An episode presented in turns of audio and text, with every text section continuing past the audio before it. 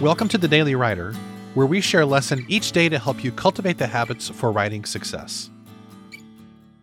Have you ever seen somebody make pottery?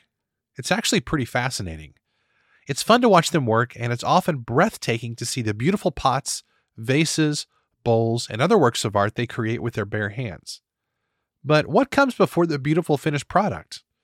Well, you guessed it. What comes before that is putting a messy lump of clay on the table and getting their hands dirty. The clay is not formed, it's just a plain old unformed lump of clay. But the potter shapes it into something useful, beautiful, and eye catching. Well, I think the same thing is true for us as writers. We've got to put clay on the table.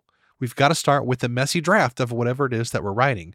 If we don't, then we won't have anything to work with. So, my encouragement to you is to get that draft done as fast as possible so you can start working on it, so you can start revising, editing, and refining it.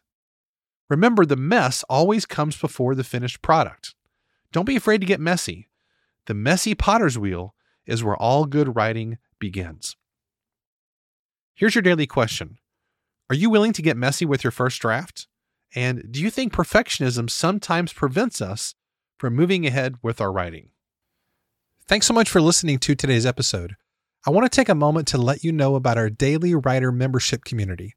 You know, one of the very best ways to develop better habits and impact more people's lives with your writing is to spend time around other successful writers.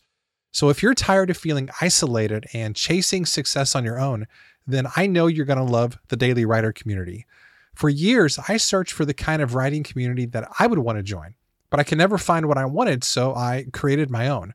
Some of the features include weekly writing sprints, monthly community calls, book discussions, calls with guest experts, and much more. For more info, you can visit dailywriterlife.com slash community. Thanks, and I'll see you tomorrow.